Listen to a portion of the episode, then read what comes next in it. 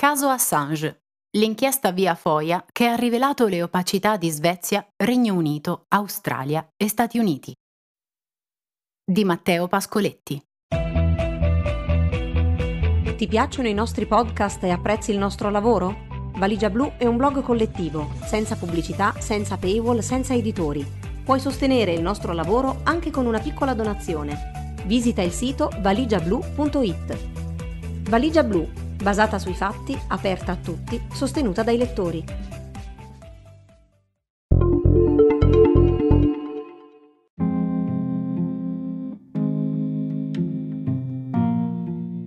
Scaduti i termini per l'estradizione di ricorsi contro l'estradizione di Julian Assange, la decisione sull'eventuale estradizione di Julian Assange è ora nelle mani del Home Office, il Ministero dell'Interno britannico è molto probabile che l'Home Office ufficializzi la richiesta che consegnerà il fondatore di Wikileaks nelle mani del Dipartimento di Giustizia americano. In varie città del mondo, tra cui Roma, ci sono state manifestazioni e sit-in per chiedere al governo britannico di non estradare Assange.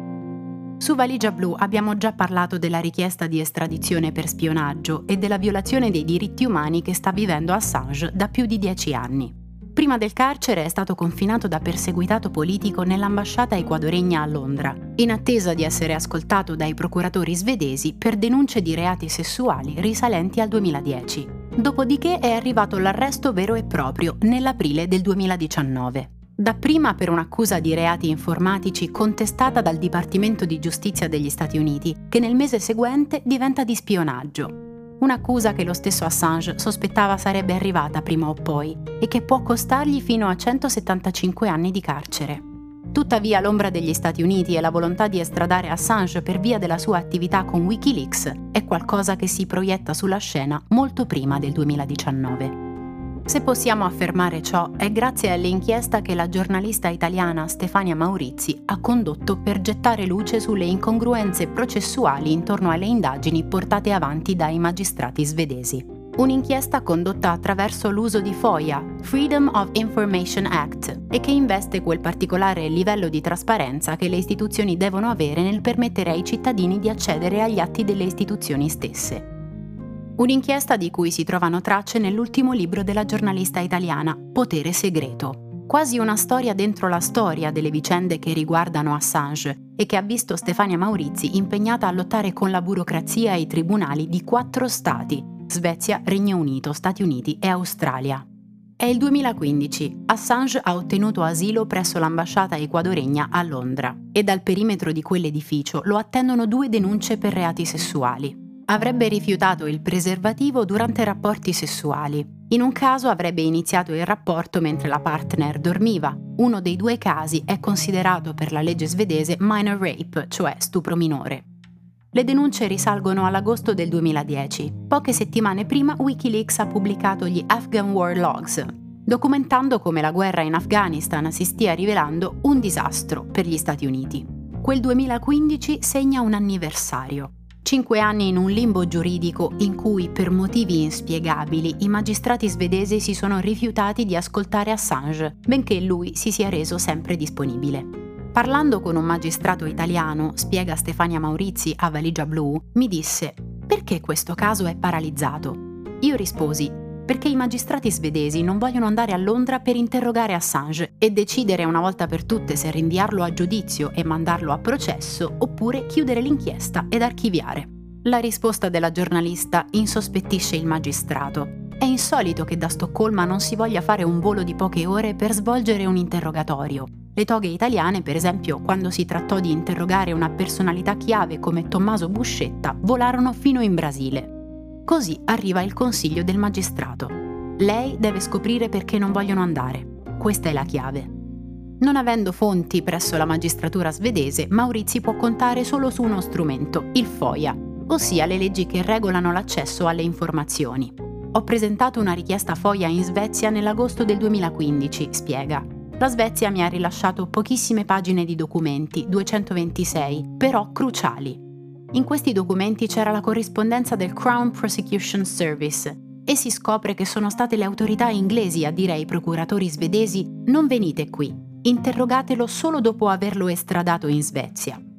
Questa decisione di non andare lì ed insistere sull'estradizione è ciò che ha creato una paralisi, perché Assange non si è mai opposto all'essere interrogato. Le autorità svedesi inoltre mostrano di voler chiudere il procedimento di estradizione già nel 2013. Nel suo libro, inoltre, Maurizi riporta in alcuni passaggi gli scambi tra le due autorità, ottenuti grazie al FOIA, da cui emerge una certa durezza di toni del Crown Prosecution Service.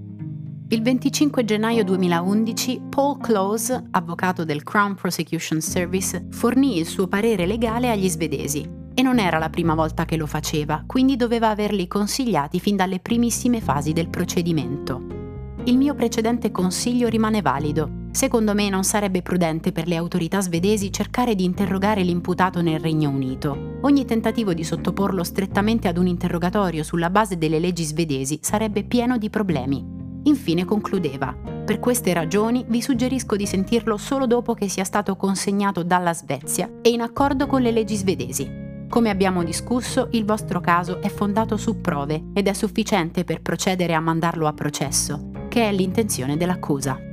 15 giorni dopo che Assange ebbe ottenuto l'asilo, un articolo di stampa suggerì la possibilità che il paese scandinavo archiviasse l'inchiesta. Commentandolo, il Crown Prosecution Service scrisse a Marianne Nee non vi azzardate.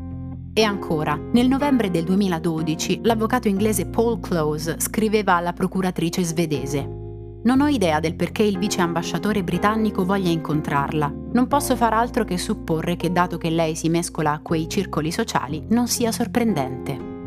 Il Crown Prosecution Service, servizio di procura della corona, è il più alto organo di indagine della magistratura di Inghilterra e Galles per quale motivo dovrebbe intervenire nell'iter giudiziario relativo a reati sessuali contestati in un altro paese insistendo sull'estradizione? Il passo successivo, per rispondere al quesito, porta Maurizi a presentare un nuovo FOIA, proprio al Crown Prosecution Service. Di fronte al rifiuto di questi di far accedere alle informazioni, la giornalista ricorre al tribunale.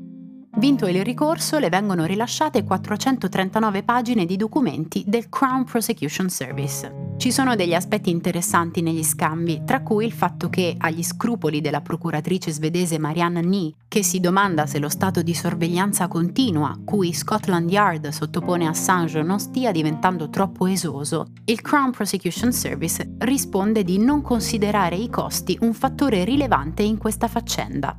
Tuttavia la documentazione presenta alcune lacune.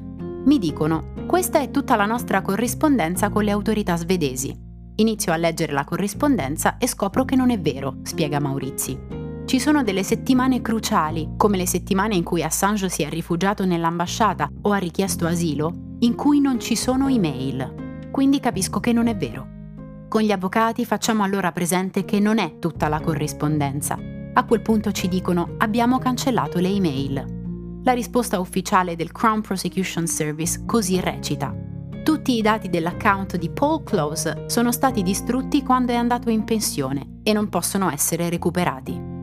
La scoperta avviene nel 2017. La distruzione della documentazione di un caso del genere ancora in corso è naturalmente un fatto eccezionale. Né più né meno significa voler distruggere delle prove per evitare che vengano visionate. Nella migliore delle ipotesi, bisogna pensare che qualcuno sia stato così incompetente da distruggere per sbaglio i documenti.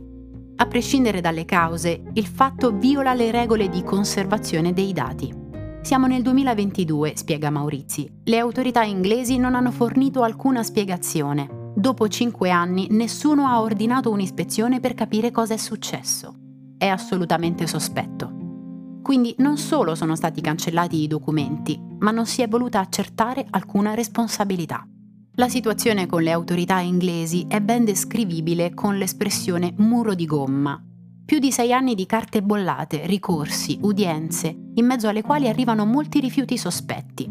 Si sono rifiutati di rilasciare qualunque pagina della corrispondenza con il governo degli Stati Uniti, spiega Maurizi.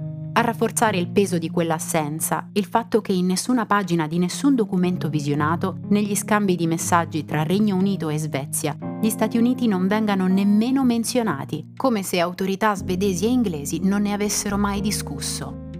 Considerando il lavoro di inchiesta svolto da Wikileaks e l'evolversi delle accuse verso Assange e quindi il peso determinante che ormai hanno assunto gli Stati Uniti nella vicenda, questa assenza, come si suol dire, grida a gran voce.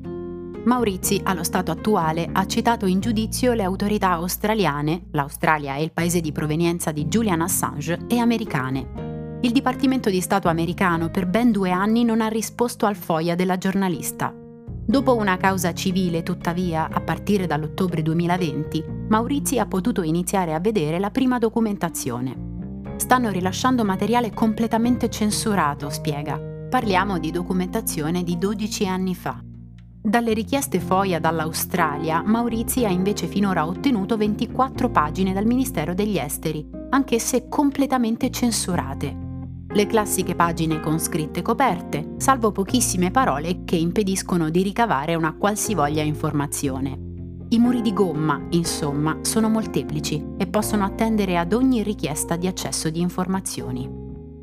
Un altro filone di richieste e relative trafile tra avvocati e tribunali riguarda le informazioni relative a tre giornalisti di Wikileaks. L'islandese Christine Raffenson, attuale direttore di Wikileaks, e i britannici Sarah Harrison, ex redattrice per Wikileaks, e Joseph Farrell. Nel gennaio 2015, infatti, i tre rendono noto che il Dipartimento di Giustizia americano aveva acquisito tutte le loro email e i metadati posseduti da Google richiesta risalente addirittura al 2012, resa quindi nota da Google alla fine del 2014. Parliamo di un governo che segretamente chiede tutte le comunicazioni dei giornalisti senza che questi sappiano nulla, senza che vedano un mandato. Tutto segreto. Pone dei problemi per la libertà di stampa devastanti.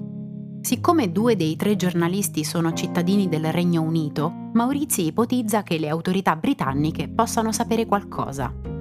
Da lì la presentazione di un FOIA a Scotland Yard, sede della Metropolitan Police Service per la contea di Greater London. Dopo essersi sentita chiedere di limitare l'arco di tempo della documentazione visionabile, per Maurizi inizia un nuovo braccio di ferro. Da principio Scotland Yard dichiara di non poter né confermare né negare di possedere la documentazione richiesta. Poi si sente dire che trattandosi di una cittadina italiana che richiede informazioni su cittadini britannici, spetta a quest'ultimi presentare la richiesta ed eventualmente decidere se condividere le informazioni. Ciò nonostante Maurizi avesse ottenuto il consenso al rilascio delle informazioni da parte di Harrison e Farrell. Si arriva così all'ennesimo ricorso, con il tribunale che dà ragione alla giornalista italiana. A quel punto Scotland Yard ha ammesso di avere i documenti, ma si è rifiutata di consegnarli. Ciò ha richiesto una nuova citazione, con il tribunale chiamato a decidere se una giornalista italiana di nazionalità non britannica e non presente sul suolo britannico abbia diritto a citare le autorità per un FOIA.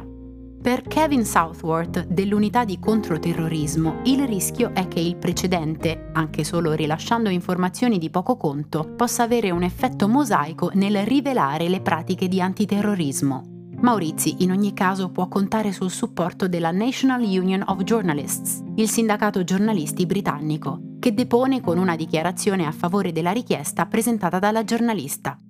Vogliono far passare che le comunicazioni di Scotland Yard sono equiparate a quelle dei servizi segreti e quindi sono esentate dal FOIA, spiega.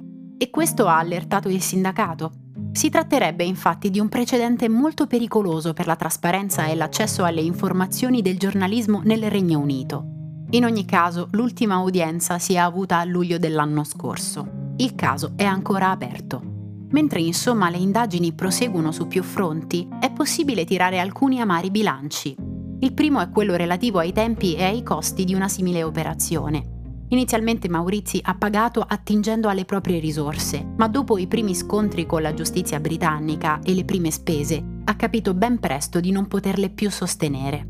Ha così fatto ricorso negli anni a crowdfunding e grant, in particolare grazie alla Logan Foundation. Questo è sicuramente uno degli aspetti da tenere in considerazione. I muri di gomma non si limitano a imporre un'impressionante guerra di nervi, prosciugano tempo e finanze e quindi come forma di potere grigio, passivo e inscalfibile sono purtroppo efficaci, specie se non si è parte di una grande struttura. ma trattandosi nel caso specifico di un lavoro senza precedenti, non possiamo nemmeno sapere se, al di là delle maggiori risorse investibili, una grande struttura sarebbe potuta arrivare fino in fondo nell'accedere alle informazioni richieste. Inoltre, anche se non sappiamo molto delle macchinazioni dietro al caso Assange, quel poco che Stefania Maurizi è riuscita ad illuminare ci permette di individuare un colossale intreccio che per sua stessa natura ha bisogno di tenersi fuori dal raggio d'azione del giornalismo, di quelle figure sociali chiamate a contrastare ogni tipo di opacità. Non sappiamo tantissimo del caso, spiega la giornalista. Tutta la documentazione che ho ottenuto con il FOIA fa fortemente propendere per uno scenario con il caso svedese lasciato alla fase preliminare per oltre nove anni, in modo tale da tenere Assange nove anni lì a Londra e distruggerlo. Lasciargli appiccicata questa etichetta da stupratore senza essere nemmeno stato rinviato mai a giudizio. Se un cittadino ha diritto ad un giusto processo, non solo ciò è stato negato ad Assange, in un modo che davvero non ha precedenti nella storia e che negli ultimi sviluppi pone la libertà di informazione e la trasparenza democratica in serio pericolo attraverso l'accusa di comodo dello spionaggio. Questo principio è stato negato anche alle donne che hanno sporto denuncia e che avevano diritto che i reati contestati fossero accertati e all'occorrenza perseguiti in tempi ragionevoli e in modalità corrette. Invece si sono trovate loro malgrado relegate al ruolo di pedine in una persecuzione politica che ha coinvolto almeno quattro nazioni e tre continenti.